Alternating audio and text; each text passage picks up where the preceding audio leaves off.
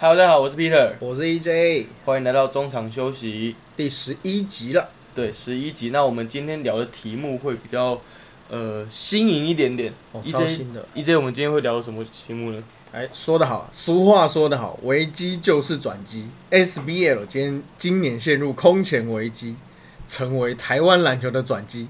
究竟是转机去哪里？天堂还是地狱？就让我们看下去。哎、没头没尾的。我会不会当圣主如第二？好了，别这样。呃，这一集我们要主要是聊篮篮球。坦白讲，就是一开始我们开频道的计划也是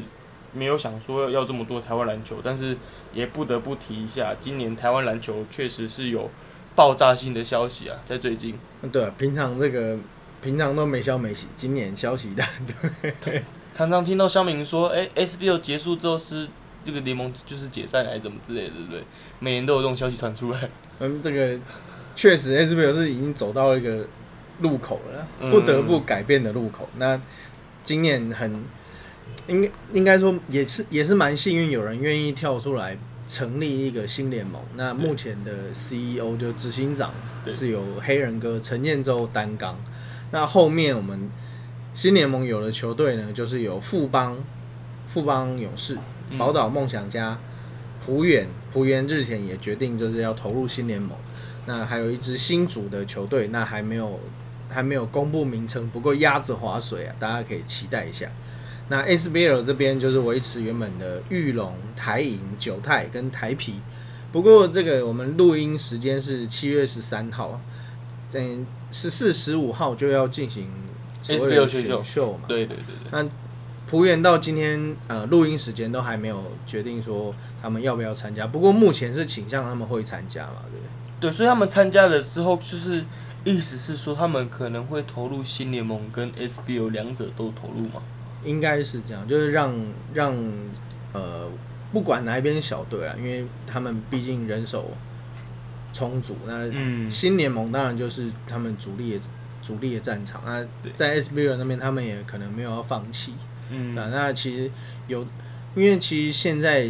任何的相关的条例都还没有出现，那未来会不会有这种升降制度？那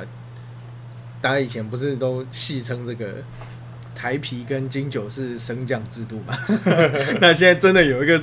真的有一个机会来做一个升降制度的话，我觉得哎，总是一个开始啊。但是话先说在，丑话先说在前。它一定要是一个合乎国际潮流，然后合理合法的方式，而不是，而不呃，因为其实现在以前呃，无论是哪一支球队，我们就不要讲，但是有些球队当然在这个法条上面没有沟通的很清楚，合约法条上面没有沟通的很清楚。我觉得现在有一个契机让你好好整顿，从零开始都是好事啊。对，好，我们今天这一集主要的就是要来聊的是，呃，前些日子台湾有一个新的联盟要成立，那陈建州黑人陈建州也说他们这个这一个联盟就是正式的成为台湾新新一代的篮球联盟。嗯对，那就是刚刚 EJ 有讲到，现在目前有四队确定会加入了嘛，就是分别就是刚刚分别有讲过的浦原、富邦、梦想家，还有新的足科球队。嗯跟你说是足科，对对，反正就是搞不好他是搞搞不好是足男之类的 米粉。对，那我我来我分别来讲一下这四支球队好了，因为好浦原浦原是 SBO 人气王，对，对，因为他们就是毕竟有很很丰厚的球队实力嘛，所以他们就是球队人气王。那富邦可以看得出来，应该是这四支球队里面目前觉得呃资本最雄厚的资本王。嗯，对，那好呃梦想家的话，就是他们在他们自己彰化当地自己经营的有声有色啊。嗯。对，然后再来就是一个足科的新新球队，那我们目前也不知道他们会用什么样的方式来经营。那主要想要跟一队讨论，就是进入走入职职业化的话，因为毕竟我没有经历过早期那个 CBA 的时代，因为对我来说讲，到让我经历过一样。对，那就是你对于职业化这个东西，你看好吗？因为其实无论是哪一个国家的运动，它都是必然会走上一个职业化，因为它有职业化，你才可以有一个稳定的商业模式，有有了商业模式，你才能够获利嘛。但其实台湾的市场算是蛮独特的，我们看热闹啊、跟风的比例应该是偏高的啦。我不敢保证最高，但是我相信是蛮高的。从这个台北市大运啊，或是历来我们很多运动比赛的状况看起来都比较偏这种呃看热闹一日球迷。嗯我在这边绝对不是贬低一日球迷啊，嗯看热闹这件事，因为以前当记者的时候会做街访嘛，球迷街访，那问到每次问到的球迷十之八九都是什么？以前看第一次看球都是被人家拖过来了，嗯或者是觉得很热闹，所以来看球，然后久而久之就变成忠实粉丝。对就像你你讲看热闹，让我想到一个很经典的例子。当年林来疯的时候，嗯嗯，就是路上每个人突然都懂篮球了，哎呦，这种感觉，都专家，每个都变专家。少汉那阿姨都知道林书豪的队友是谁的感觉。阿姨都会挡拆了。好了，医生，那你觉得回过来讲，你你觉得这样职业化的热度会持续多久？因为毕竟它是一个新成立的联盟，而且、呃，黑人曾经都在台湾的篮坛的贡献，大家也是看得出来的。嗯，对，那有一个新的气象开始，那我看到网络上风向就是，哎、目前大家都不都算蛮看好这个新联盟的成立。以乡民来讲，那你觉得这个东西热度会维持多久？我觉得就跟刚刚说的有点像，就是台湾毕竟还是一个跟风跟风文化是比较好，不要一直讲跟风，好像在讽刺谁。台湾市场确实是有这个独特性，那但是呃，就像我刚刚说的，也是有把球迷留住的本钱，因为像以前无论是侠兽啊，或者是其实不要看什么金九台银，好像人气比较低，其实我们在现场采访的过程中，还是有一些死忠球迷的，嗯，像尤其是浦远，浦远在很早的时候，呃，改名又名嘛，他们从、我要讲古了，就从新新浪，然后改改名又名电销，然后一路到后来的浦原王朝。其实，呃，早年有一些真的是蛮资深的球迷，然后在战绩不好，一年只拿个位数胜场的时候，就已经支持到，就已经开始支持，然后到后来，呃，三连霸、四连霸。就变成说，他们已经变成球队文化的一部分。这个我觉得这个就是很宝贵的资产了。那刚 Peter 问的问题说，哎、我我觉得这个可以维持多久？我觉得应该是，呃，我们的制度有多完整，我们就可以走得多久。因为像早年的中华直男 CBA，因为 CBA 这个名字已经被用掉，所以要强调一下，就 是台湾的中华直男 CBA，它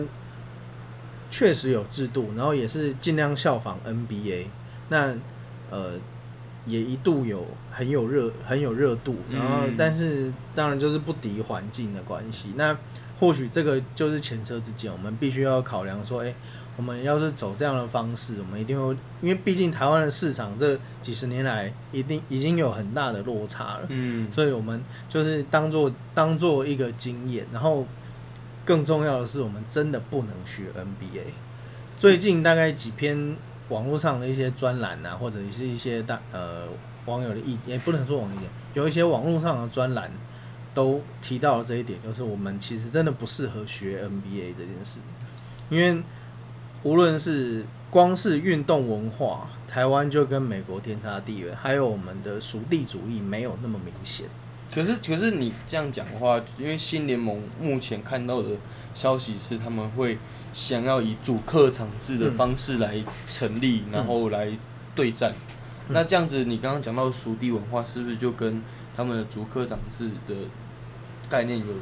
相似的？其实属地文化并不只是 local 啊，它嗯这个呃，它要让，因为像、诶我小时候啊，这这真是我小时候，我去看那个，我去台南球场看谢长亨退休，嗯，我那一次是我第一次去台南球场，然后我真的感受到他们把球场经营的很有那个样子，就是哦，有去过的应该都知道嘛，它外面就会有很多球星的布条啊，嗯，然后无论是色调啊还是设计什么，都让你觉得说，哎、这个就是我们的主场。对。然后，呃，毕竟大家都可能不在自己的家乡上班啊，然后呃，沉沉沉所谓沉默的多数啊，他们他们回来，他们回到家乡，他们回到家乡看球，其实是很容易，因为台毕竟台湾这么小，所以并不会，所以不能说并不会，就是对于那种啊我是哪里人，我就一定要支持什么球队的嗯例子可能会比较少。但是我觉得很重要的是，我们怎么把主场经营的很好玩。嗯这件事，拉米狗就已经成功的告诉我们说可以这样玩，嗯。因为他把球场变成是一个很有趣的地方。你看从，而且我们觉得我觉得我最佩服的他们就是把这个一家大小都安奈的好好的，嗯。就是你那边你小孩子带去可以有地方可以让他们玩，然后呃家长可以看球，然后或者是你男或者是这个男生去男生去球，因为他们把那个女生厕所弄得很干净，那这个其实最真的非常非常重要，嗯就是女生就尤尤其是这个在最近几年都不是都。网络上文章不是都说什么一间企业成不成功要看他厕所，嗯 那我觉得球场厕所也很重要，因为毕竟是公公众场合嘛。那你厕所弄得好，女生愿意来，男生也会来嘛，因为就会带女生去看球。嗯然后小孩子愿意来，爸妈就会来，所以这个是相辅相成。所以我我才说，如果把这个前面的制度跟它的商业模式做好的话，它绝对是可以在台湾经营下去的。但是如果你只是为了那一阵子的热潮，那我觉得不要说像 CBA 那样四年啊，嗯，但是呃，也不要说十七，因为其实 SBL 十七年算蛮久了，真的蛮久了。嗯不管是几年，我觉得能够把它建立成一个台湾的篮球文化是很重要，让小朋友有奋斗的目标，而不是为了，而不是打球只是为了升学，升学完就去炸鸡排的。我们讨论这么多，我觉得就是职业联赛最主要的轴心，除了球赛之外啦，就是行销。嗯，对，因为我们看了这么多，就是比如说 SBL 的行销，或者中华职棒行销，甚至是 NBA 的行销好了，嗯，就是我们可以比较的出来说哪一个联盟或者是哪一个赛事的行销做的比较好。嗯，对，所以我觉得新联盟它要起来的话，刚开始一定是有会有一定的热度跟热潮，嗯。就是球迷们会觉得哎、很新鲜嘛。但是如果你想要把这些球迷们把持住的话，你必须除了要好的比赛之外，你必须要有让他们可以接受的，就是行销模式，嗯，对，让他们会有粘着力会强一点点。对对对，就是让让不止比赛不只是比赛啊，对了，变成一个秀的感觉。以前以前 SBL 在白馆为什么会这么热闹？因为这个除了这个当时的时空背景啊，然后还有比赛热度以以外，因为白馆的地理位置确实是蛮好的嘛，大家东区、新一区，哎、那时候新一区好像也没有现在这么热闹，那时候那时候东区还是比较，那时候大家都去东区啊。这个 Peter 知道吗？那都我还是不知道，那时候我都在西门町。西街少年。以前大家东大东区就是大家时尚时尚的地方嘛，大家去东区玩，然后就可以去看球，或者是看球完就去东区吃饭，它是一条龙。那这个因为白馆有地利之便啊，那行销除了，因为坦白讲，除行销是个很笼统，但也是包罗万象的东西。那你除了比赛活动内容，但你除了比赛内容，你周边的活动，你周边的商家，甚至像很多，尤其是棒球场比较容易做得到了，就是嗯像广岛日日本之棒广岛鲤鱼，他们捷运站出来以后，呃，好像要走一段，然后十几二十分钟，蛮远的。但是它沿路整一，因为它它沿路就是一条直线，然后你沿路上面都会是一些广岛鲤鱼的介绍啊，就然后连他们的那个全家哦、嗯 啊 Lawson 啊，他们的他们的 Lawson 便利商店都是红色的，就是广岛鲤鱼的代表色。嗯所以他们把这整个地方，其实就有点像宝岛梦想家那样，他们把这整个地区弄成是属于他们的运动文化的一部分。对，我想，我想就是因为大家对于国外的职业球队的行销模式都有一定的概念，比如说，可能 EJ 你当年去 LA 的时候，你去看洛杉矶湖人队的行销，当然是很他不一样不用行销反正他们他们是一个 当地的名牌嘛，对。哎，我们比如说我们回来看台湾看的，比如说近年间近几年的呃。拉米狗，像嗯 Rakute，、然后或者是兄弟什么，他们对于行销方面都做的十分有概念，是甚至甚至于在网络上的行销，甚至于呃前些日日子的那个三分炮，嗯嗯，但他们就出一系列的毛巾，那就是有前有前面可以对照组。那我相信，在新成立的台湾联盟，他们可能会有一定的借鉴可以去运用在这上面了，因为他们像呃敢成立台湾联盟，就代表他们对台湾的市场还是有一定的相信那个价值的存在吧。嗯，对因为这个把先把人带进，先把人带进来，那你才会有后续的周边效益嘛。像你，呃，你带着家人、老婆、爸妈进场，那这个时候大家就会注意到场上表现好的人嘛，嗯。那选手的商业价值就会提高，嗯。就可以出球衣啊、出 T 恤，让、嗯。让球迷增加认同感。嗯，然后再再多一点，就出便当嘛。日子不是很爱出便当。没有没有没有，我跟你讲，现在连乐天桃园都出便当。对对对，我前两天还吃到那个什么呃猪哥便当，猪哥是什么火腿吧？呃我忘，反正他就是一个炸炸猪排还是什么之类的。嗯对，好，那么回过头来讲，就是因为成成立了新联盟，那你可以一阵你可以谈一下 SBO 存存在的问题嘛？哎，这个把这个问题丢给我。对，丢给你，因为 嗯，对，你知道了。好好好，这个其实呃，S SBO 一开始会红，绝对是不意外，因为它的状况太特殊了。一方面是呃 CBA 倒台以后，篮球迷有一个宣泄的出口，就是哎、好不容易有一个售票的比赛，其实中间都有一些像甲组篮球联赛啊这种都可以看，但是总说实在，大家还是希望有一个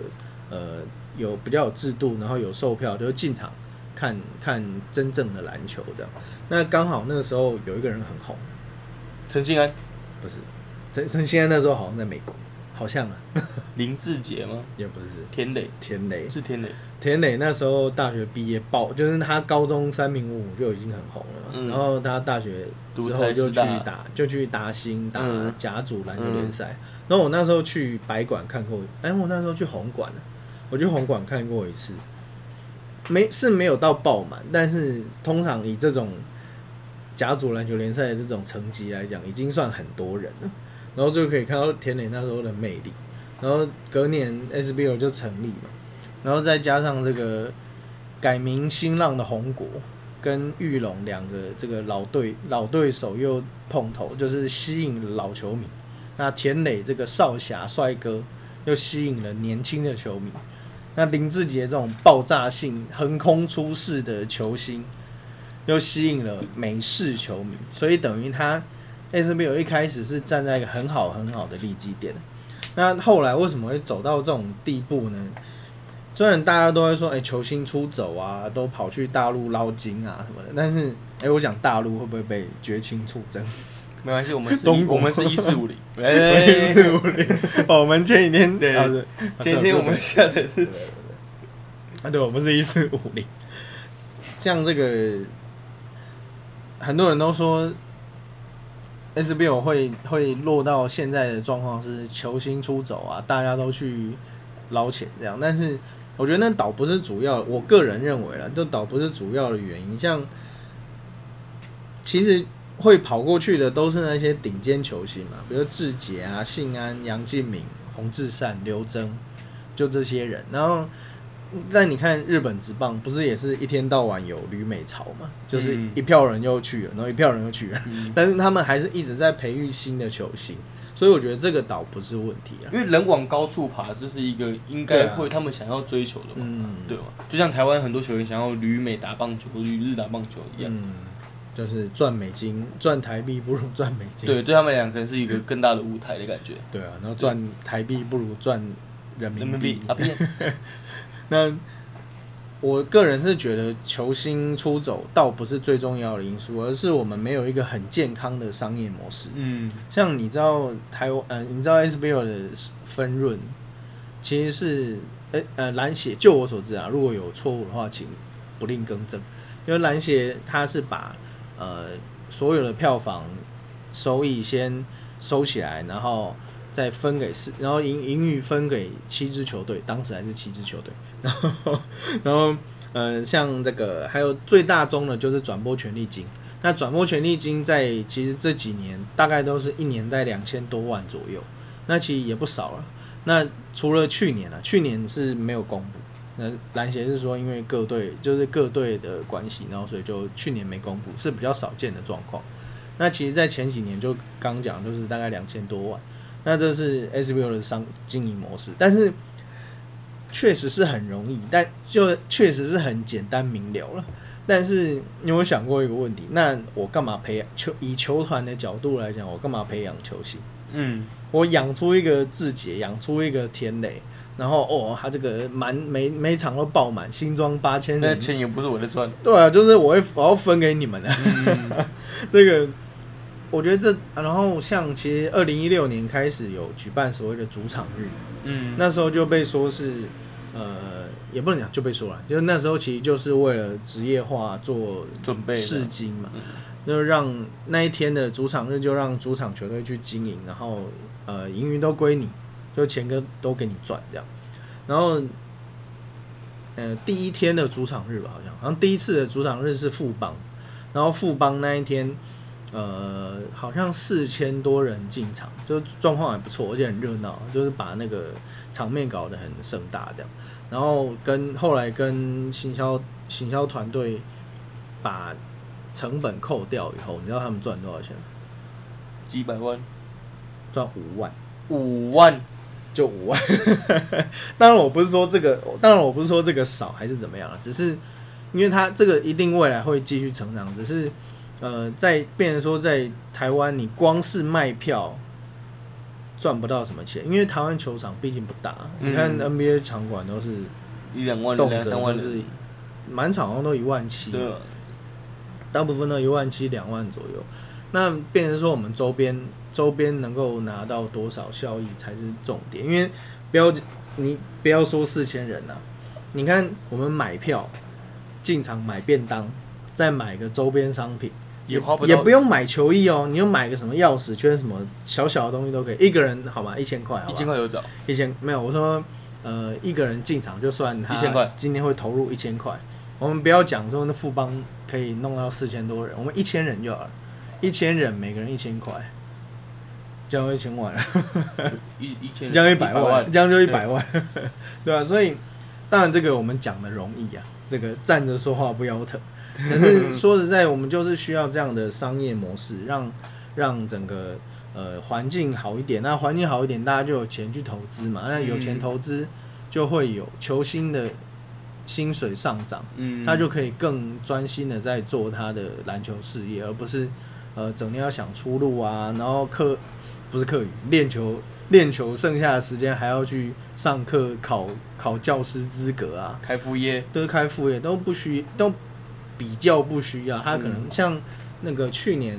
拿拿到哎，这、是最哎、他是进步奖还是什么？简伟如。对，简伟如他就有私聘训练师，嗯，那这个我觉得就是一个很好的例子啊。他把他把他可能他其实也赚的不多，但是他愿意把这一部分的薪水投资自己这样，对对对投资自己其实是很重要。像中华职棒也是走这样的嗯，风格，就是能够能够有更多的，就你薪水上涨以后，变成是你不用再去花更多的心力再去做周边的，事情。所以我们现在现在下一个题目是要谈那个比较心酸的主题，是不是？就是薪水的部分嘛，哦，对，薪水，就是要谈这么严肃的主题。好，那来讲一下好了，SBO 的球员啊，他们嗯薪水普遍很低啊，嗯偏低。嗯，就是不过薪水是一回事啊，因为 SBL 其实每支球队都有它固定的薪资上限嘛。嗯对，就是以我们所知，就是每一队的本土球员总总额加起来是两千五百万，对，台币哦、嗯，对 在台湾不算台币，你知道算什么币？美天龙金吗？天龙币。天龙币。好啊，杨将月薪目前规定不不得超于两万两万五千块美金。对对，那先不提杨将，那本土本土球员在原本的原则上的话，任何球队有碰到都碰到这个天花板的，应该是没有，都就快将近碰到那个天花板了。没有。就我所知，应该距离两千五百万还有一点差对，距那。那那你觉得新联盟的商业模式的话，有办法让球员的薪资水平提高吗？嗯，这个大家，我之前在那个我们的粉砖发了一篇。算长文嘛，就是嗯打到我手机有点累个，那应该那应该就算长文了。我先提醒你，下次要打这种东西，你要先在备忘录打，不然你手机挂掉，你还有备忘录。我在备忘录打、啊，对对对，等 手机长档就 就有经验，OK 了。那我之前在这个粉砖打的那一篇，那个大家有兴趣也可以看一下，就是没有很长，但是他我我我谈的主要就是这真的不要以为职业化就是洪水猛兽，嗯，不是说一职业化哦我就要加薪哦我就可以加十万我万。场馆就要小巨蛋，嗯其实也没有那么夸张。你知道，其实欧洲有很多的联赛，他们因为欧洲他们是呃国与国之间的交，经常会有国与国之间的交流，嗯而且他们的联赛也蛮复杂的。那其实他们的最大的球队跟最小的球队差距非常非常大，像那个欧欧洲的著名的马卡比，很多之前很多 NBA 退役球星其实都有去过水过，他们跟最小的球队的差距是数百万欧元。那其实像小的球队，他们甚至有一些球场就是几也是几千人的、嗯，就没有不是大家想象说哦，国外一定就是几万几万这样。我前阵子有看过一篇报道，是英国的那种职业篮球队，嗯因为英国他们当地当然是足球比较热热门嘛，嗯而英国职业篮球队他们所用的场地就有点类似我们那种高中的体育馆一样，嗯跟嗯。顶多可以容纳一千个人。我以前就开玩笑说，这个南港展览馆可不是南港运动中心可以打，他真的很好。对，好，继续继续。啊，回过就是，所以，所以我们如果有办法让球迷进场，然后或是周边效应多一点的话，新的联盟就有能力让球员的薪资上涨嘛。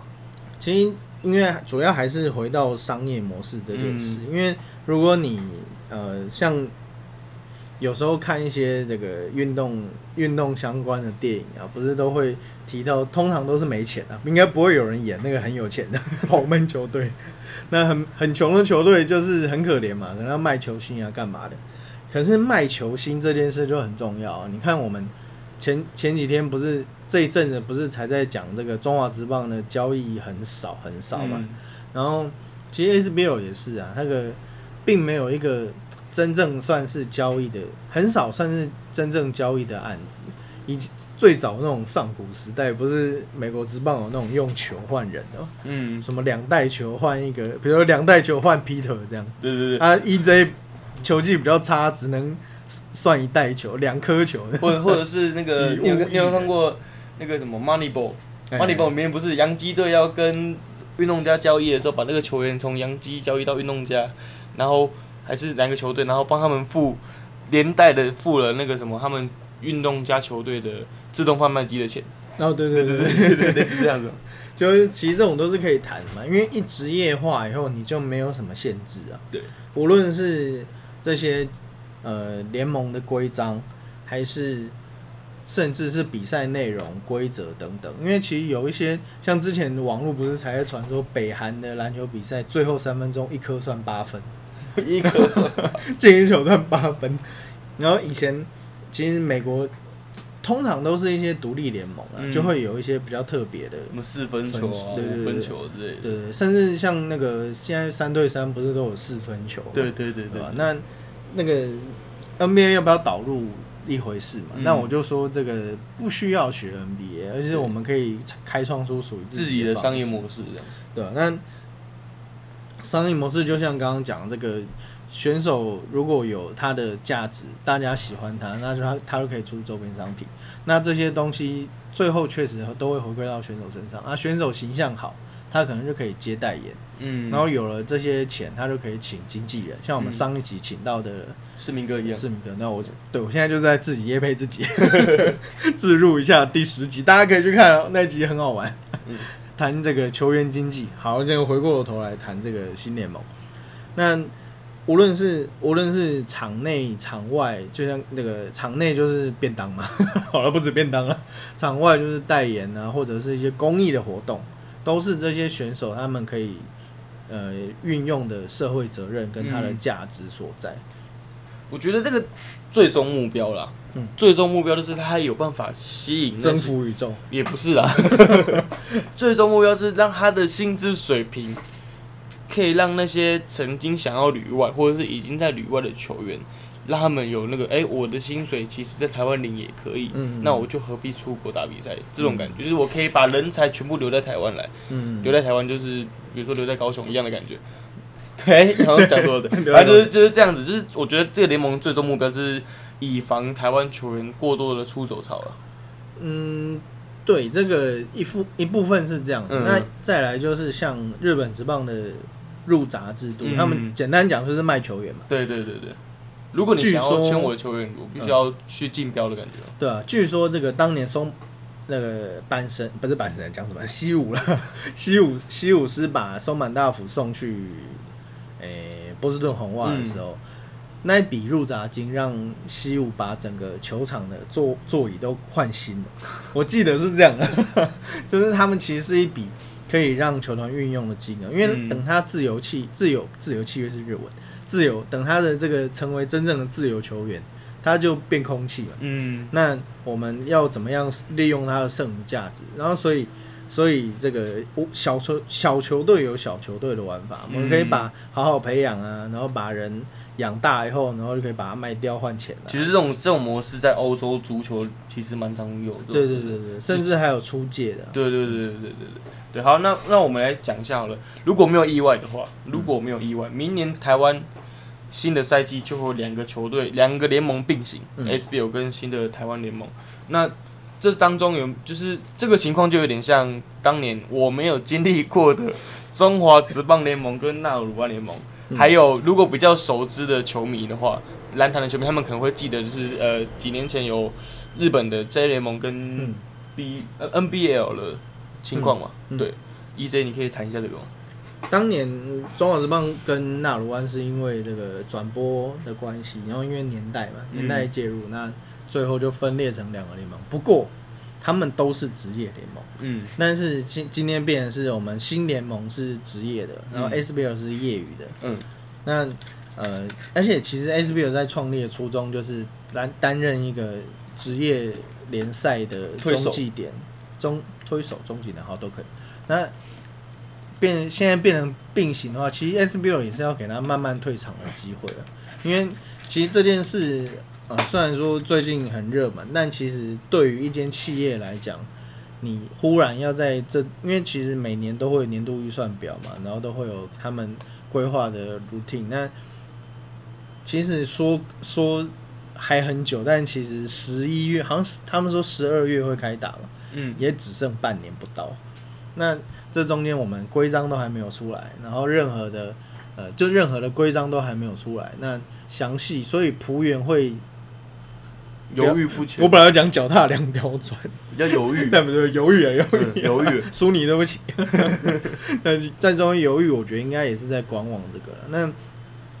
那如果说像，因为之前的纳罗湾回过头来看，他们很多的职业化是蛮不错，就是他们把它弄得跟原本的中华职棒调性是不太一样。他们强调这个，因为纳鲁湾嘛，就强调这个原住民啊，然后强，然后他们把这个有一些很有特色的地方在放大。那我觉得新联盟呃也必须要做到这一点，就是把对，确实我们有一些球队的球星可能不如富邦那么厉害有名，那么有那么志杰啊、阿顶啊，随便拿了一大堆。但是、呃我们怎么把一个球队做的有特色，就变得很重要。嗯，那像刚刚有还有谈到这个日本的两个联盟的问题，其实日本当年是因为 FIBA 的介入，嗯然后才因为他们有一个规章嘛，就是如果你如果你国内有两个联赛搞不定，那你就不能参加我 FIBA 举办的比赛，所以就借就伸黑手进来帮你搞定那了。这个时候就会有人问了，那 SBL 跟新成立联盟会不会有日本联盟的这个处境啊？我觉得现在 FIBA 是自顾不暇了，因为这个嗯疫情的关系，所以他们还没有还没有提余力来管理我们台湾目前是还没有所以我们还暂时先不用担心这个事情。对对对对，而且 SBL 其实退场也是迟早的事，只是他们怎么把、呃未来这些还在 SBL 球队，他们是要退回跟达信一样退下去呢，还是要拉上来？那其实像之前这个陈念洲黑人哥，他他在他们他呃他有发一个声明说，为何没有让九泰参加？那其实也是呃，毕竟他们这个联盟已经压着划水一阵子了。嗯，那任何的法务啊，或者一些制度没有公布，但私底下一定是一定是有一个雏形的了。有一就是个有一个就是他们有一定模式了。对，就是我的剧本里面没有你，那可能就不让九太参加。他台面上的原因当然是这样了。那嗯那其实回过，其实这个站在旁观者的角度看，是也合理啦。就是呃，你未来要我们把这个相关的规定准备好啊，比如你加入要要不要钱，要多少钱，加盟金多少，那你要保证说你未来几年都不会退出。像这个中国转手，这时候就要讲到中国的 CBA 了。中国 CBA 它是都会对每一支球队做身家调查，就你想要加入，我都要在我都要调查你这个企业有没有，就简单讲就是有没有钱呐、足够的资本，然后你的球迷基数有多少，它都是有安排，就是它都是有做一个很详细的研究跟调查，甚至是你必须要去证明说你有这个实力、财力跟你的热情。可以 handle 这个联盟的运作，赚钱的热情，对。对对，才能够，就你不可，因为如果你这个联盟一天到晚在七队变六队，五六队又变五队，五队再变八队，这个对于这个光别说别的，光这个赛程嗯。还有光转播权利金就很难谈嘛，因为转播权利金这个联盟也是一个不正常的、不不正常或是不健康的表现嘛。对啊，对就是你一个联盟的呃指标性，你另一个联盟指标性就是在这种，比如我们要加入 NBA，你就是你就是要有那样子的背景，那嗯，你就要有那样的财力。那我觉得台湾这，因为毕竟还是刚成立，我觉得一切都还可以谈的。哎、我可以谈，我不知道他们能不能谈。好好总总归来讲，我们以上谈了这么多啊，就是其实台湾的球迷对于新联盟真的是算很有期待啊，就是期待性很高。那我们在业界来说，我觉得就是套一句前阵子有长官说的话，乐观其成。乐观，对这不是每个长官都会讲的话。乐观其成。对，因为有新的有新的火花，才会有，就是会让有大家有更好的愿景吧。嗯，其实这个又回过头了，到讲到这个 SBL 这个元年，嗯，我觉得元年他们那个时候的时空背景真的很特殊，而且我们不要讲别，光看明星赛，你有看吗？呃，我记得是爆满的，网络上网络上应该是没有影片。对我记得是爆满的。那一年的明星赛从这个西湖陈世杰拿灌篮大赛开始，因为他才一百七十四吧，七十四、七十五，嗯对，公分左右，他就拿灌篮大赛冠军，就很有光是这个第一个就很有戏剧张力。嗯，然后再来就是明星赛的正赛，双方打了异常激烈，然后到最后一秒才由林志杰投进追平的两分球。我记得是一个，我记得他是一个刺探步，然后那个往右横移后仰跳投，然后就投进了追平的一球，然后分数是多少？一百零一比一百零一，就是这么戏剧化。所以我觉得，那会说，所以为 SBL 一开始前几年会成功，我觉得那个时候造成的气造成的张力，然后跟热这个潮，热潮，然后让球迷很就是哇，这个好像很精彩的那种心情。嗯那我觉得新联盟，我觉得虽然说大家都讲下猛药，但我觉得真的是要下猛药，而是嗯。这种，因为有时候就是天时地利人和那无论无论未来，无论未来这个联盟要走几年，我真的认真觉得要把制度给建立好，无论是选秀啊、交易制度啊等等的。像这个，我们以前在写报道的时候，我们都会像那种交易大限之前啊，嗯，然后不是都传闻满天飞嘛，嗯，然后都会，我们有时候都要看 NBA 的交易的规规定，嗯，然后那个洋洋那个 FAQ 洋洋洒洒，那个根本读不完。然后每一个跟哪个是抵触的，然后什么每个球员有自己不一样的条款，对，难怪这个以前那个 David Stern 是律师出身，然后很多人很多这个联盟高官都是律师出身的，因为他确实是必，因为不能用太多的个案去做一些规定，我不然讲讲白，像中职这种一下条这个条款，一下那个条款，就是当初这个先天先天不足，后天失调，嗯，就你没有人愿意把这个东西好好整顿整顿。那当然绝对不是一个人的问题，而是可能我规定了这个，那球团这个球团有意见，我规定了这个啊，那个球团又有意见，那可能球迷也有意见，就是舆论的压力等等。我觉得，呃，这变成是为什么我们一直强调企业不，我们为什么一直强调运动文化这件事，就是大家要对这个职业运动如果更认识一点，我们就知道，哎、有些东西是可以放宽心的，有些东西是我们必须要现在 right now 就是要解决的，嗯。对啊，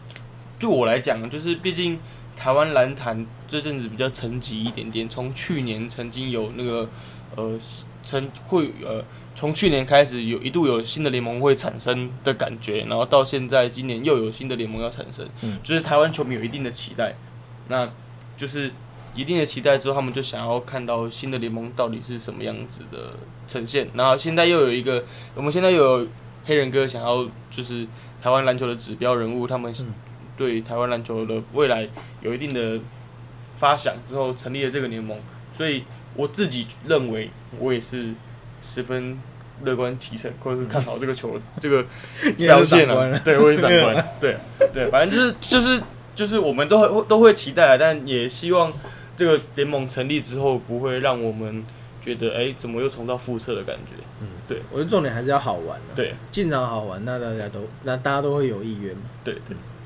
好，以上就是我们中场休息第十一集。那今天想要问问大家，你觉得新联盟会叫什么名字？Peter，你要不要猜一下？我觉得就台湾 League，台湾 League。对，哦，政治超正确。不然叫 Formosa League，Formosa League，哎、不是，可能有点恼口，对对，就是台湾 League T League 而且要 F 开头什么。，F 开头的 League。好了，这个任何名称我们都乐乐观观其其成。好，这个喜欢我们或者是对国内外体坛大小事有兴趣的听众呢，都可以订阅以及分享我们的频道。有任何话想说，都可以在频道下方以及社群媒体留下你的宝贵意见。那我们下周见喽，拜好拜拜